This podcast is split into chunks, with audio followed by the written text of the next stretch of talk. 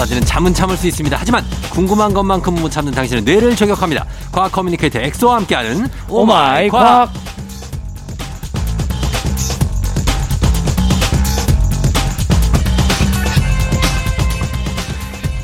반가운 얼굴 과학 커뮤니케이터 과커 엑소 어서 오세요. 안녕하세요. 과커 엑소입니다. 반갑습니다. 예, 그래요. 아, 너무 보고 싶었어요. 예, 잘 지냈죠? 잘 지냈습니다. 그러니까요. 예. 아, 최근에 또 제가 네. 되게 좀 어, 행복한 네. 음, 일을 겪은 게 어. 어, 제가 또 뭐 초등학생 대상 이렇게 또 수업 과학 선생님으로 온라인 활동을 그렇죠, 하고 있지 그렇죠. 않습니까? 예, 예. 근데 거기서 한 친구가 네. 이제 이거는 이제 그 실시간 소통으로 하는 거라서 어. 한 10명 정도랑 같이 이제 강의를 하는데 예.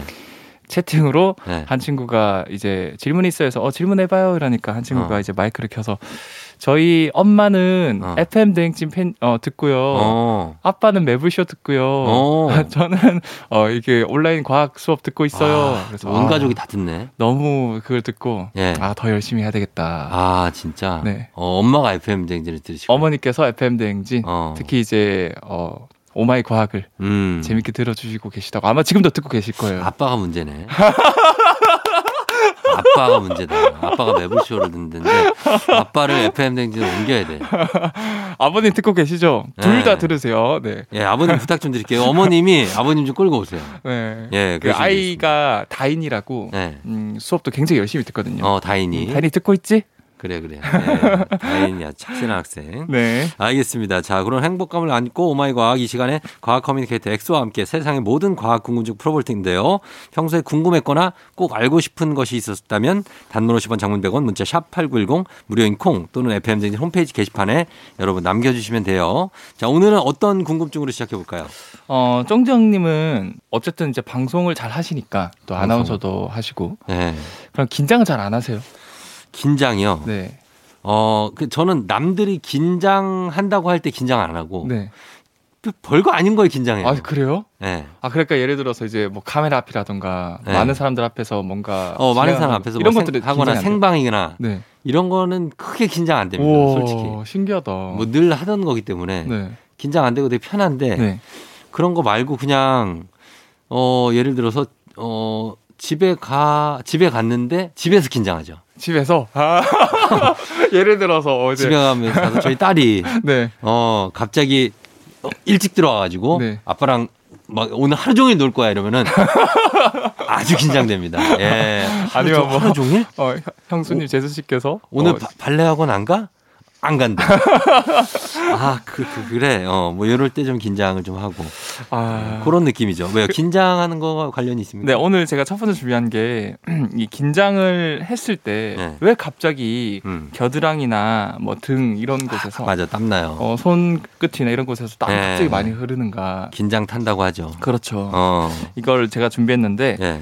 보통은 이제 여름철에 덥기 때문에 음. 땀이 나오지 않습니까? 그쵸. 뭐 그거는 당연히 이제 땀을 흘리면은 네. 이 수분들이 기화가 되면서 음. 열을 뺏어가니까 그렇죠. 체온을 낮춰줄 수 있으니까 예. 당연한 어떻게 원리일 수도 있는데 음. 그러면 왜 긴장을 하면 땀이 날까? 겨울에도 나요. 그렇죠. 겨울에도 어, 긴장하면. 긴장하면 나죠. 예.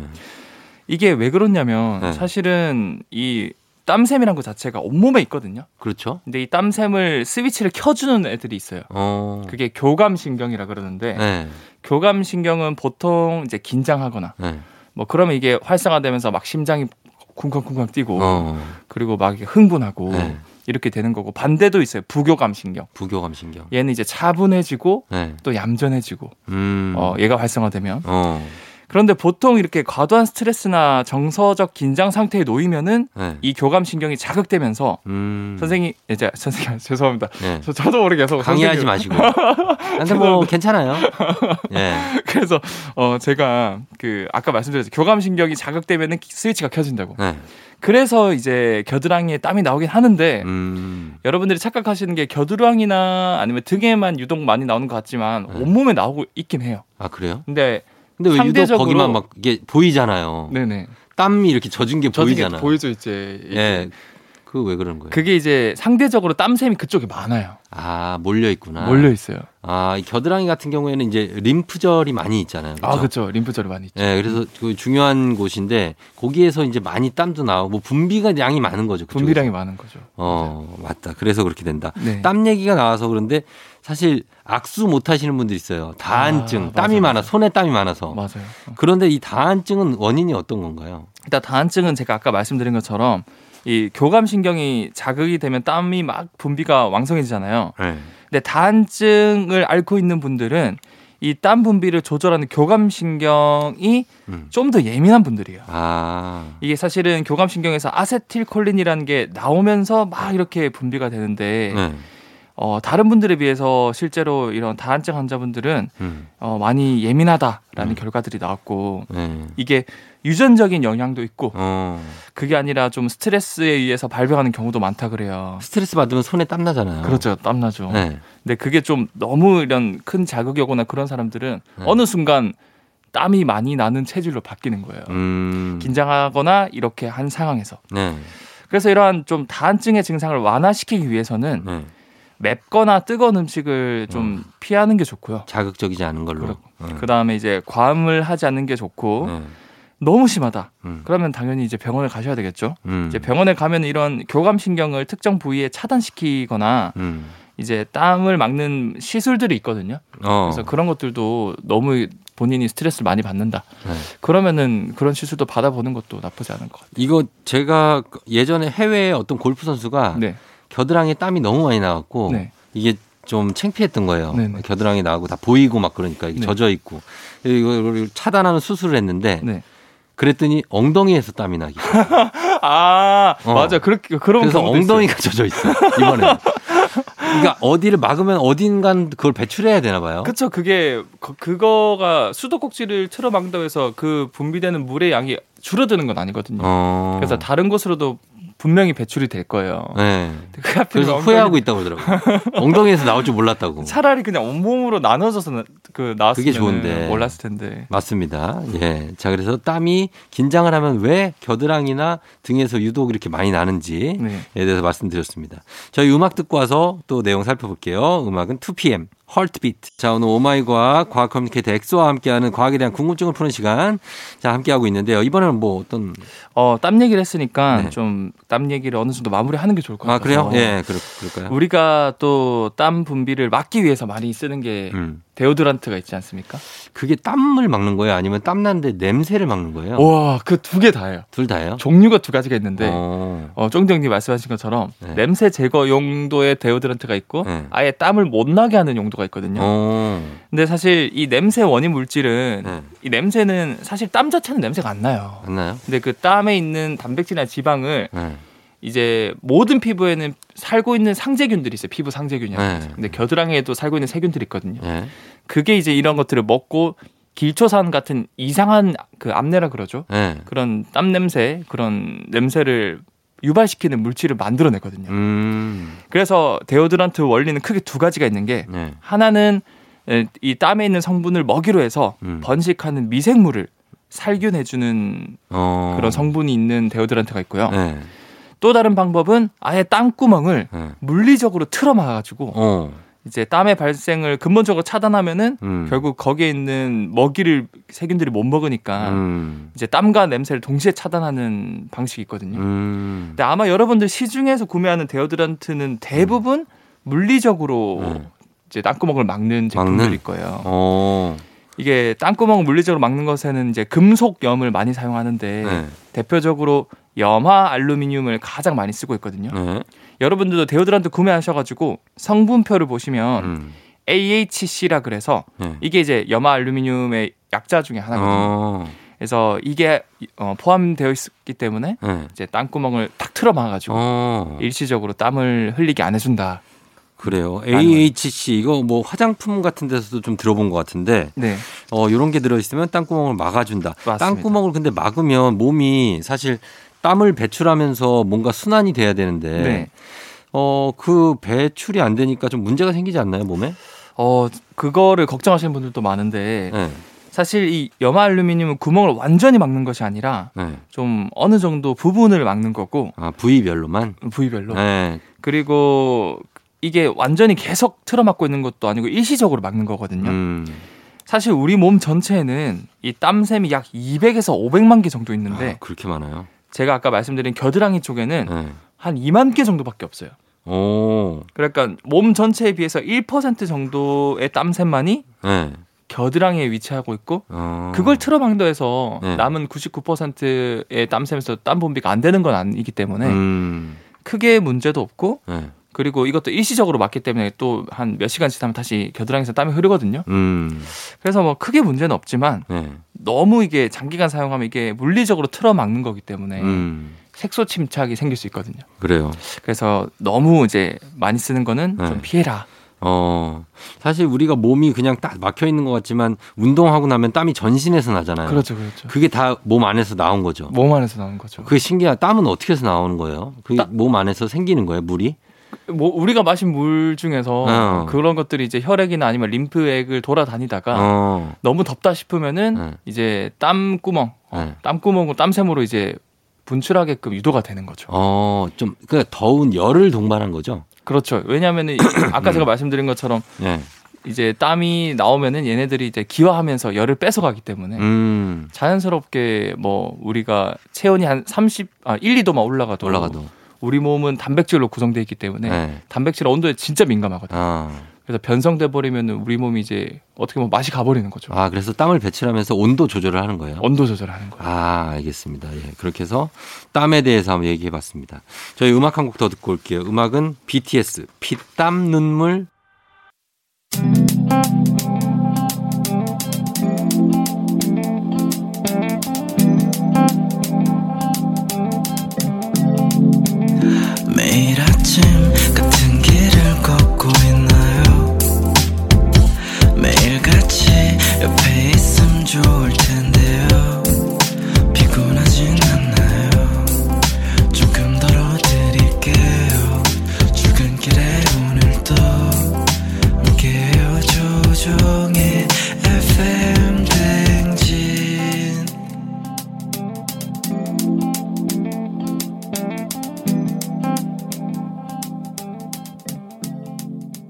조종의 FM 대행진 4부로 돌아왔습니다. 자, 오늘 과학 커뮤니케이터 엑소와 함께 오마이 과학 토요일 이 시간에 함께하고 있는데요.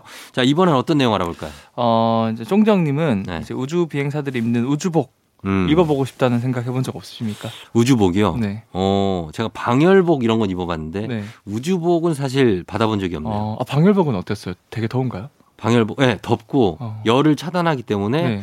굉장히 답답하죠. 아, 이그 소방관 분들이 입는 입는 은색 아, 그옷 은색깔. 있잖아요. 예, 그건 입어봤는데 우주복은 어떻게 구성돼 있을까요? 입어보고 싶긴 하네요. 사실 일단 이 우주복 자체가 네. 그 우주선 안에서 활동하게끔 제작된 선내 우주복이랑 어, 그다음 우주선 밖에서 활동할 때 입는 선외 우주복으로 나뉘거든요. 그쵸. 입고 나갈 때는 뭐 쓰고 입고 막 두꺼운 거 입고 막 하잖아요. 그렇죠, 그렇죠. 네.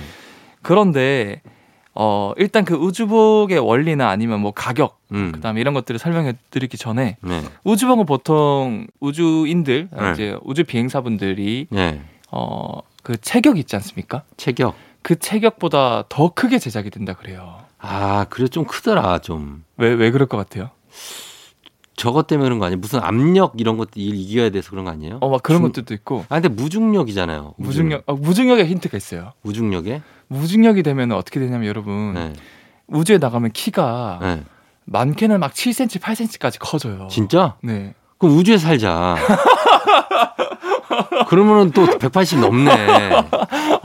아 네? 정말 그 약간 초등학생스러운 아, 약간 좀 우주에 살아야 돼. 답변인데 어, 음. 실제로 이 쌍둥이 나사에서 네. 쌍둥이 나사 직원분들이 있거든요. 네. 그래서 딱 연구하기 좋잖아요. 유전자가 네. 똑같으니까. 어, 그렇지, 그렇지. 한, 한 연구원분은 그냥 지구에 살게 하고 네. 한 연구원분은 우주로 보냈어요. 어. 원래는 유전자가 똑같았는데 네. 그 올라가신 분은 키가 7cm에서 8cm가 커졌고요. 네.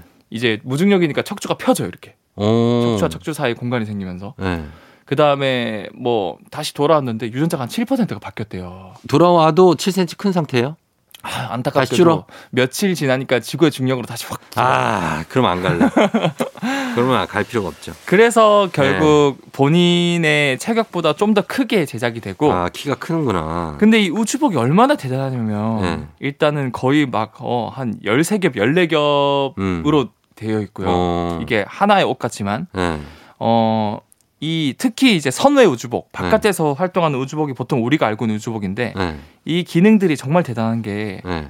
우주에 나가면은 뭐 태양으로부터 오는 햇빛이나 음. 엄청나게 많은 방사선들이 있거든요. 음. 그것들도 막아주고 네. 우리 눈에는 안 보이겠지만 이 지구 주변을 돌아다니는 엄청 작은 네. 어, 알갱이? 알갱이나 네. 아니면 돌덩이 이런 것들이 날아다니는데 어. 얘가 시속 2,800km가 넘어요. 그 알갱이들이 네. 그럼 와서 막 부딪히는 거예요? 부딪히는 거예요. 그런 것들도 막아줄. 수 있을 만큼의 튼튼해야 되고 네. 뭐 그것뿐만 아니라 뭐 압력도 일정하게 조절해야 되고 음. 온도도 이제 태양 쪽으로 비출 때랑 어, 태양 이제 지구 뒤쪽에 있어가지고 음. 태양빛이 안 올 때 한 2, 300도 차이 나거든요. 아, 진짜. 엄청 그 온도도 차이나죠. 추위에도 이겨야 되고 더위에도 이겨야 되고. 그렇죠. 와. 그래서 그것도 막으면서 일정하게 온도를 유지시켜줘야 되고 네. 또한 그 우주복을 선의 우주복 입는데 네. 금방 입을 수 있을 것 같지만 입는데 한 4시간. 누가 입혀 주지 않아요? 막본것 도와줘요. 도와줘요. 도와주죠. 네. 네. 벗는데도 4시간. 아, 4시간이요? 4시간이 걸려요. 에이, 그렇게 오래 걸려요? 엄청 오래 걸립니다. 뭔 4시간이라는 걸옷 입는데. 이게 워낙 4분이면 입지. 고가의 첨단 장비다 보니까 네. 이- 이게 정확하게 맞춰서 입어야 되는 그런 것들이 있거든요. 어, 난 40분도 깜짝 놀랄 텐데 4시간이라서 진짜 놀랐네. 근데 보통 우리가 네. 소변감을 느끼면은 네. 과학적으로 2시간 정도 버틸 수 있거든요. 그러니까 그거 어떻게 해요, 그러면? 다 느- 입었는데. 느끼는 순간 벗어도 2시간이 더 걸려요. 그 어, 그러네. 참을 그러면- 수 있는 시간. 아, 그럼 그 안에다가 뭘 설치해 놔야 돼요? 맞아요. 그래서 기저귀 같은 거? 거기 안에 네. 소변을 이제 처리해 줄 수 있는 장치까지 다, 다 있어요. 아, 진짜? 그러니까 와. 이게 가격이 비쌀 수밖에 없는데 이거 가격이. 정정이 어느 정도 할 이거 것 같아요? 진짜 가격이요? 네. 한 8천만 원? 8천만 원. 아, 그거보다 훨씬 많습니다. 더 많아요? 훨씬 많아요. 이게 아. 사실은 뭐 이거를 뭐 명품이라던가 음. 어디 뭐 이런 뭐 상설 할인 매장에 판매하는 용도는 아니기 때문에 네. 어 정확하게 판매 가격이 공개되어 있는 건 아니지만 거기 어. 이제 전문가분들이 말하기를 정가. 이런- 어 정가 어, 할인가 말고. 어, 세일가 아니고 쿠폰 적용 정가로. 안 하고. 어, 쿠폰 없이 Black Friday 이런 거 없습니다. 없습니다. 그냥 정가 가을 봄 가을 세일 시즌 아니고 그냥 정가로 이 우주복 얼마냐? 이제 제작비 이런 거를 감안해서 네. 한 1,800억 정도예요. 예? 한 벌에. 에이, 1,800억 말이 안? 되잖아. 이거 제작 투입비만 몇 조가 들었거든요. 1,800억이요? 네, 1,800억. 우주복 한 개가? 한 개가. 아이, 진짜 나 미치겠네. 그러니까 참 대단한 거죠. 우주에서 와, 진짜 깜짝 놀랐네. 네, 1,800이고 최근에 신형 선의 우주복을 만드는데 그건 한 2,200억, 400억 정도 한다고 하더라고요. 와, 그 우주인 한 명을 네. 그 우주에서 잃어버리면 손실이 엄청나구나. 그렇죠. 우리나라에서도 이제 공군 조종사 한 분을 트레이닝해서 네. 멋지게 만들었는데 뭐 몇십억, 몇백억이 든다 그러잖아요. 네. 그러니까 우주에서 활동하시는 분들은 천문학적 거의 뭐 아, 몇조 원이 들어가는. 우주인은 위대한 거구나. 대단하신 거죠. 야, 진짜 1,800억짜리 옷을 입고 있는 느낌은 어떨까요? 이건 아무리 어떤 페리스 힐튼도 그렇죠. 이런 거 할 수 없잖아. 그렇죠. 1,800억짜리 옷 있어요? 없는데요. 없지. 어딜 가서 사 이거를. 그러니까 이거 자체가 옷 하나 자체도 1,800억이니까 예. 뭐 우주 왕복선이라던가 이런 와, 거다 하면 그런 거 하면은 정말 돈이 너무 들어서 예. 우주에 여행 가는 민간인들도 한 500억에서 600억 정도 할인 어. 받으면 200억 정도로 들여갈 수 있다고 그러거든요. 아, 그래요? 그런데 최근에는 좀 싸지 않아요, 요즘에? 한 2억 정도까지 떨어졌어요. 그러니까 2억이라고 그랬어요. 그게 이제 일론 머스크, 예. 그다음에 아마존 창업자 제프 베조스, 예. 그다음에 리처드 브랜슨 이런 엄청나게 네. 부자분들이 예. 이제 그 사업을 아예 우주 쪽으로 전환한 거예요. 어. 그래서 개- 워낙 개발을 많이 하고 민간 우주 사업이 막 음. 그렇게 활성화되다 보니까 예. 이제는 단가가 많이 떨어진 거죠. 아, 떨어졌다. 정리를 해드리자면 네. 이 우주복이 기능이 정말 많고 음. 가격도 비싼데 또 이게 사실은 어, 한 번 쓰고 버리지 않거든요. 어, 그렇겠지. 아, 이거 어떻게 버려? 이걸 1,800억인데. 지금 예. 미국에 남아 있는 우주복이 11개 정도 되는데 예. 일곱 개는 유지 보수 중이고 보존해야지. 네개는 지금 국제 우주정관에서 입고 다니고 있어요. 어. 근데 대부분이 예. 40년이 넘었어요. 아, 진짜? 네. 아, 좀 낡긴 낡았겠다. 그런데도 너무 이게 최첨단으로 장비로 만들다 보니까 네. 음. 아예 처음 만들 때부터 뭐 더 기능이 많아졌겠네. 그, 그죠 추가된 것도 있고 오히려, 예. 어, 오래 입을 걸 염두에 두고 제작을 해서 음. 약간 이제 군대 수통 느낌이 나긴 하지만 네. 어 진짜 50년 60년을 입어도 쓸 수 있을 만큼 튼튼하게 제작이 되었다. 아, 이거 세탁됩니까? 그건 잘 모르겠어요.